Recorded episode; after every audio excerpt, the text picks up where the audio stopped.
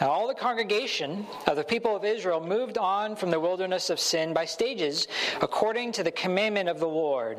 And they camped at Rephidim, but there was no water for the people to drink. Therefore, the people quarreled with Moses and said, Give us water to drink. And Moses said to them, Why do you quarrel with me? Why do you test the Lord? But the people thirsted there for water. And the people grumbled against Moses and said, Why did you bring us up out of Egypt to kill us and our children and our livestock with thirst? So Moses cried to the Lord, What shall I do with this people? They're almost ready to stone me. And the Lord said to Moses, Pass through before the people, taking with you some of the elders of Israel, and take in your hand the staff with which you struck the Nile, and go. Behold, I will stand before you there on the rock at Horeb and you shall strike the rock, and water shall come out of it, and the people will drink. And Moses did so in the sight of the elders of Israel. And he called the name of the place Massah and Meribah because of the quarreling of the people of Israel and because they tested the Lord by saying, Is the Lord among us or not?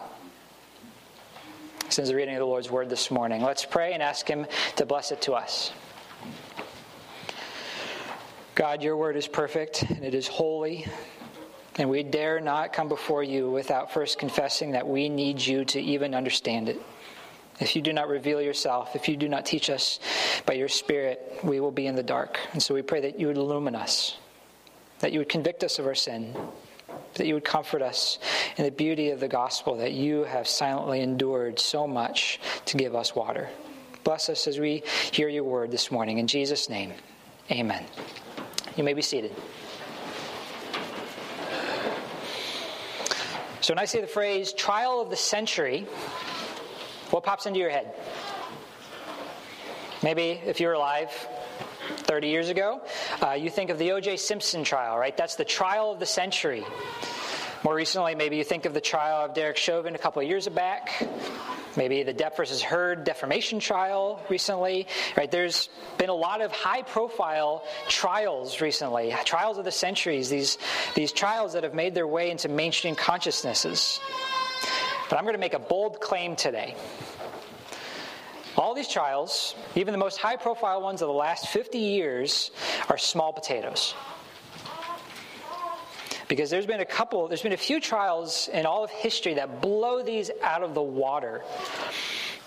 And these trials weren't just trials of the century, these were the highest profile trials of all of human history. And one of them is in Exodus 17. In our passage this morning, we read of a trial.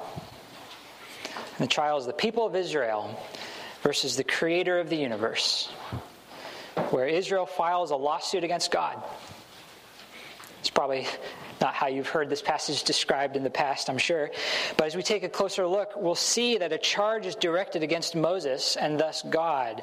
Witnesses are called, the accused stands in defense of himself, but instead of offering a defense, he's silent. The verdict is rendered, judgment is issued, and then water comes out of the rock that was struck. We're left with so many questions, right? What was Israel's accusation? Was it true? Why did God willingly go to trial? Why was he silent? Why didn't he defend himself? Why did striking the rock result in water for Israel to drink? Hopefully, we'll see answers to these questions this morning.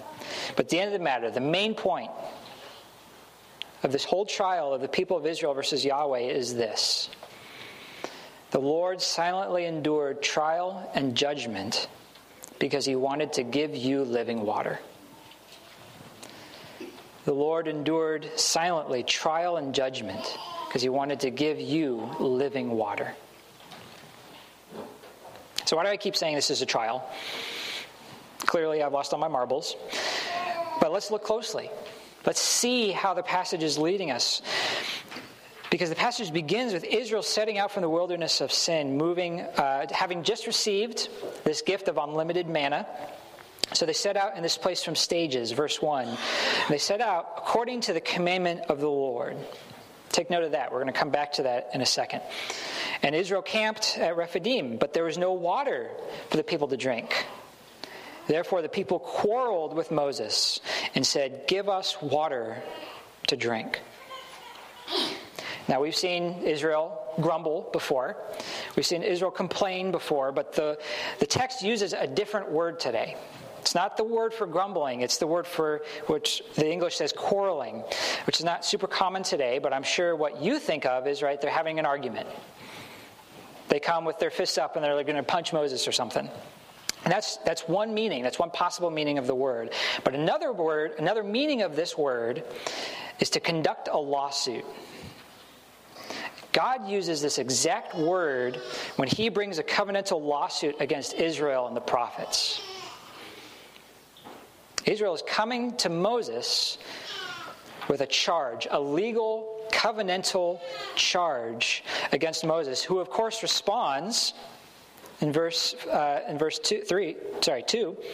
Why do you conduct a lawsuit with me? Why do you test the Lord?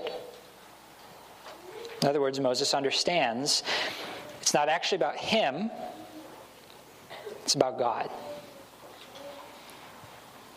The people are angry, they're thirsty, and so they come to Moses saying, Give us water.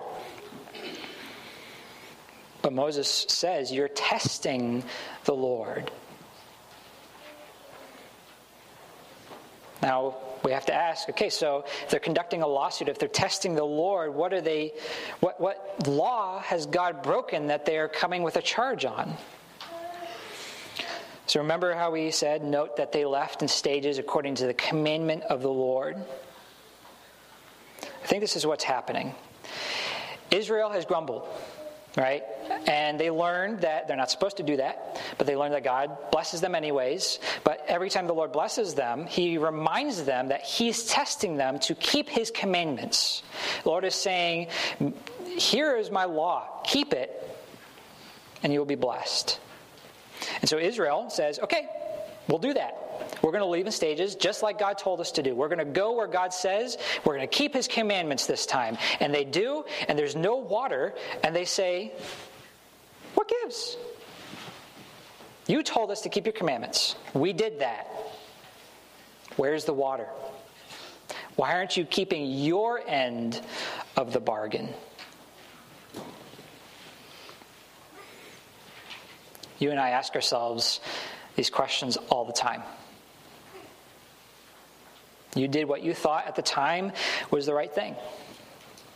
You tried to be faithful to God. You trusted God. You took that step of faith. So, why is my life not better?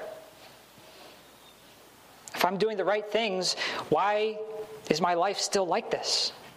Why am I still struggling with this sin? Or why is this relationship not healed? Why am I still struggling to make ends meet? Why is my life hard?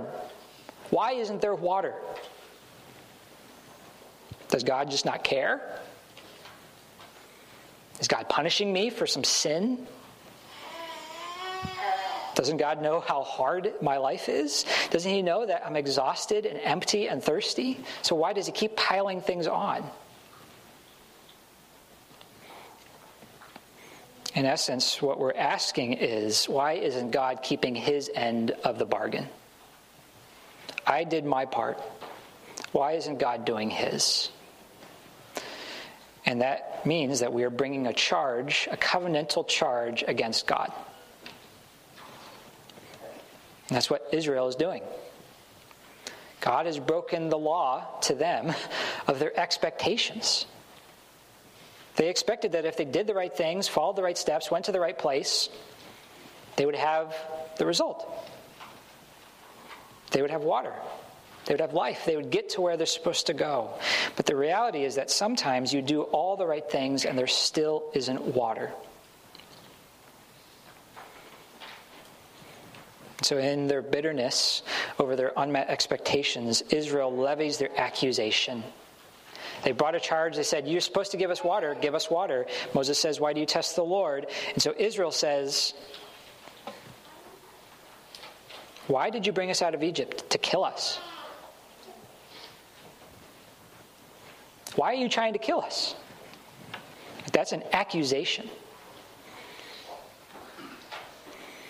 That is the charge that Israel is bringing against God. And so Moses turns to the Lord and says, What shall I do with this people? They're almost ready to stone me. And the Lord says something I don't think anybody would have expected. Here's Israel bringing a charge against God, saying, God, we're putting you on trial for trying to kill us, for not doing your end of the bargain, for not giving us what we need. And God says in verse 5 pass through before the people taking with you some of the elders of Israel, taking your hand the staff with which you struck the Nile, and go, Behold, I will stand before you there on the rock at Horeb. So God tells Moses to gather some of the elders, take up the staff, go to Horeb. In other words, Israel has God called for a trial, and God is going to give them a trial. This is why Moses brings the elders of Israel. These are the judicial authorities of the people, and they are witnesses. Moses is to take the staff with which he struck the Nile. And they're to go to Horeb, which in another place in the scriptures is called the mountain of God. This is the same mountain where God met with Moses in the burning bush. And this is the same mountain that a few chapters later, God will write the Ten Commandments on tablets of stone. This is God's mountain, God's throne room. So he says, Okay, you want a trial? Come into my courtroom, bring witnesses, and I will stand before you. I will take my witness stand as the accused. God is on trial. He, he lets it happen. But what we expect to happen, right, is God's going to say, okay, here's why I've done this, I've done this, I've done this. How could you accuse me of wanting to kill you when clearly all I've done is bless you? He could have said that, and he'd have been right. He could have said, You have no place to put me on trial. You are my people. I am your king. You don't get to accuse me. He could have said that. He could have said, What more do I need to do for you? I'm going to cut you loose because you're a stubborn and rebellious people. He could have said that. What does God say in response to their accusations? Nothing. He doesn't respond to their accusations at all. He just stands on trial. Why? Finish reading verse 5. Behold, I will stand before you there on the rock at Horeb, and you shall strike the rock, and water shall come out of it, and the people shall drink. In other words, strike me with this staff. I will stand before you on trial, and you shall strike me with this staff. And this staff is the same staff that Moses used to strike the Nile and turn it into blood. In other words, this is not just any staff, this is not just a stick, this is an instrument of judgment. And it's not Moses' instrument of judgment. Because Moses didn't turn the Nile into blood, God did. This is God's staff. This is God's tool of righteous judgment, and He's saying, Hit me with it. I will stand on trial, and you will hit me with my own tool of judgment.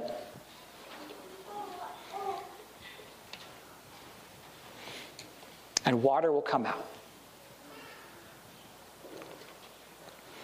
So, why is the Lord silent? Why doesn't he respond to these accusations that are clearly false? It's because he wanted to endure judgment. Because if God made a defense of himself, he would go free.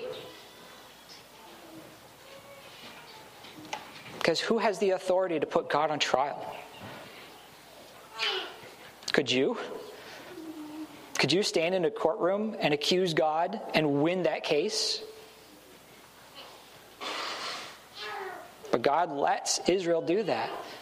He willingly lets them, and he's silent because he knows that if he offers a defense, he'll go free. But he doesn't offer a defense so that he will be judged, so that Israel will have water.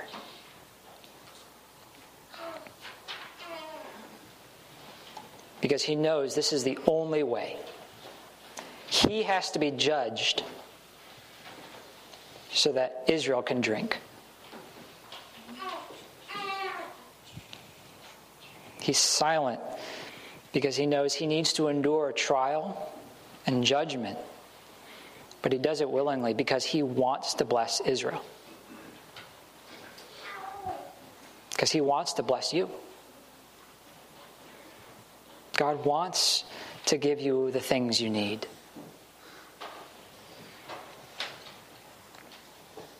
Remember how I said at the beginning Exodus 17 is only one of the highest profile trials in history. There's a couple more. First is Matthew 26, where Jesus stands before the high priest and the scribes and the elders. And they brought forward many accusations. They brought charges. They brought, brought uh, false witnesses against him.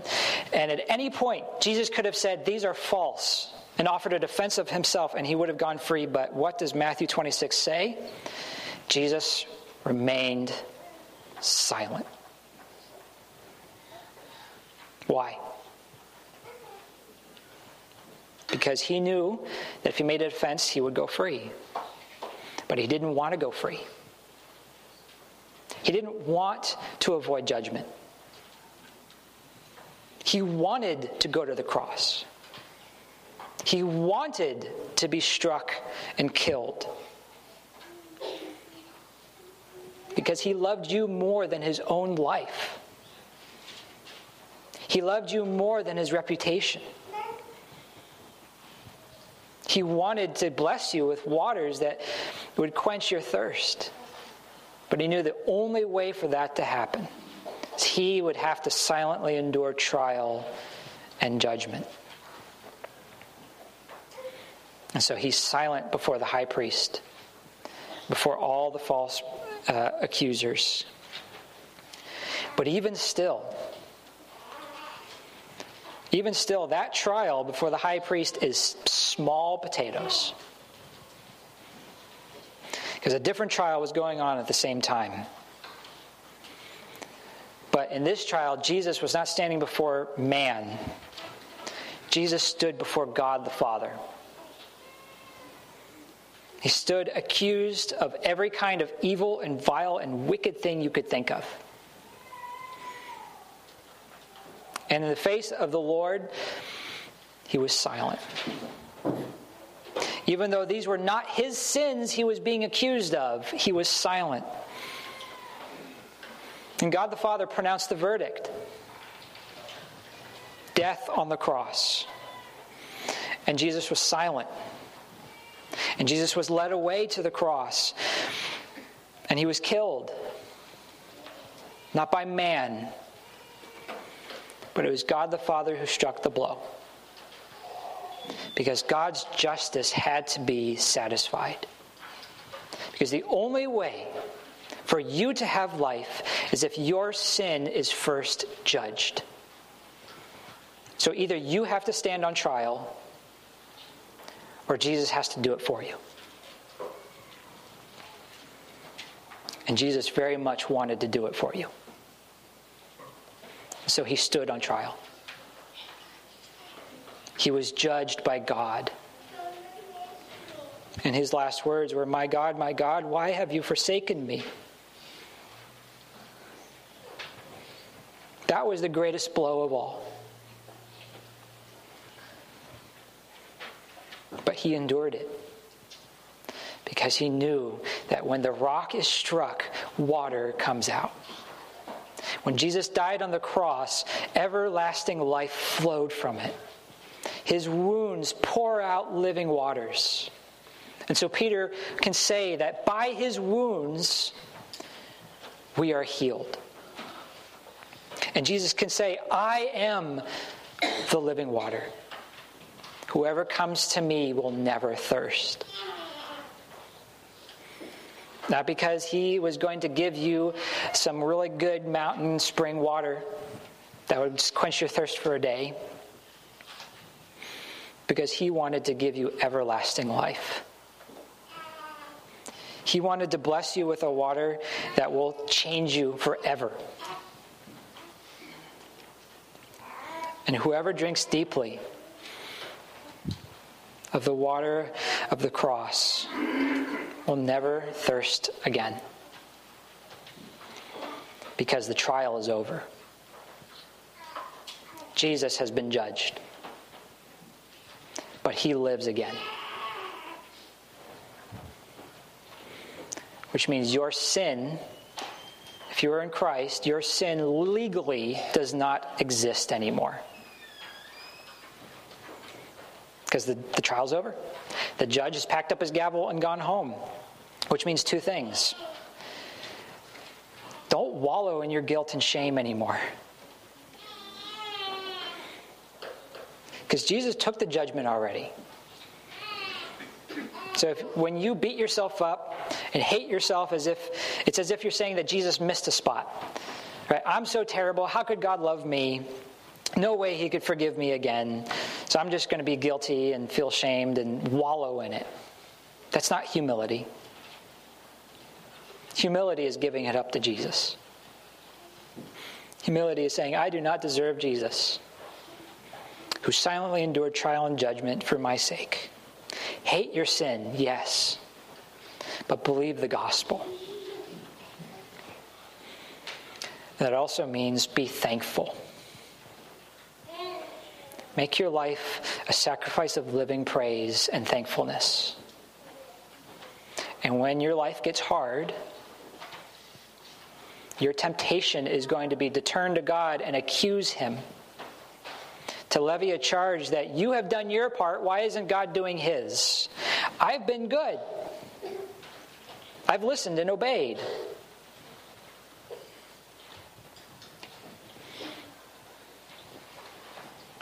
Don't do that. Because Jesus has paid the price. He's already stood the trial. How much more does he have to prove his love to you? But even still, even when you do that again, he doesn't change how he responded the first time. Even when you accuse Jesus now, he still silently endures it. And he points you to the cross. He points you to the fact that He has already died for you, that you have living waters, that you don't need anything more in this life. And so He gives us the supper every week to quench our thirst. To remind us that we have eternal life, not because we have earned it, not because we've been good and He's done His part, you've done yours, but because you're the one who put God on trial because he was judged and water has come out. That's what the supper reminds us of every week. So let us give thanks to God. Let us let go of our sin and our guilt and our shame. Let us partake of the living waters of the cross. I'd like to ask the elders and Pastor Brett to come forward so we can partake of this meal this morning. God, we thank you again for the waters of life that you've given to us without price. Lord, in the midst of our circumstances, we ask that you would help us to give thanks to you. That you would turn our hearts away from those questions that bug us, those doubts that linger in the back of our minds that you don't really love us, that you don't really forgive us, that you actually want bad for us. Lord, help us to put those thoughts to death to cling to Jesus, to the truth of the cross. And Lord, may you be glorified. May the world know that you are the God who silently endures trial and judgment for the sake of his people. We thank you, Lord, and we pray all of this in Jesus' name. Amen.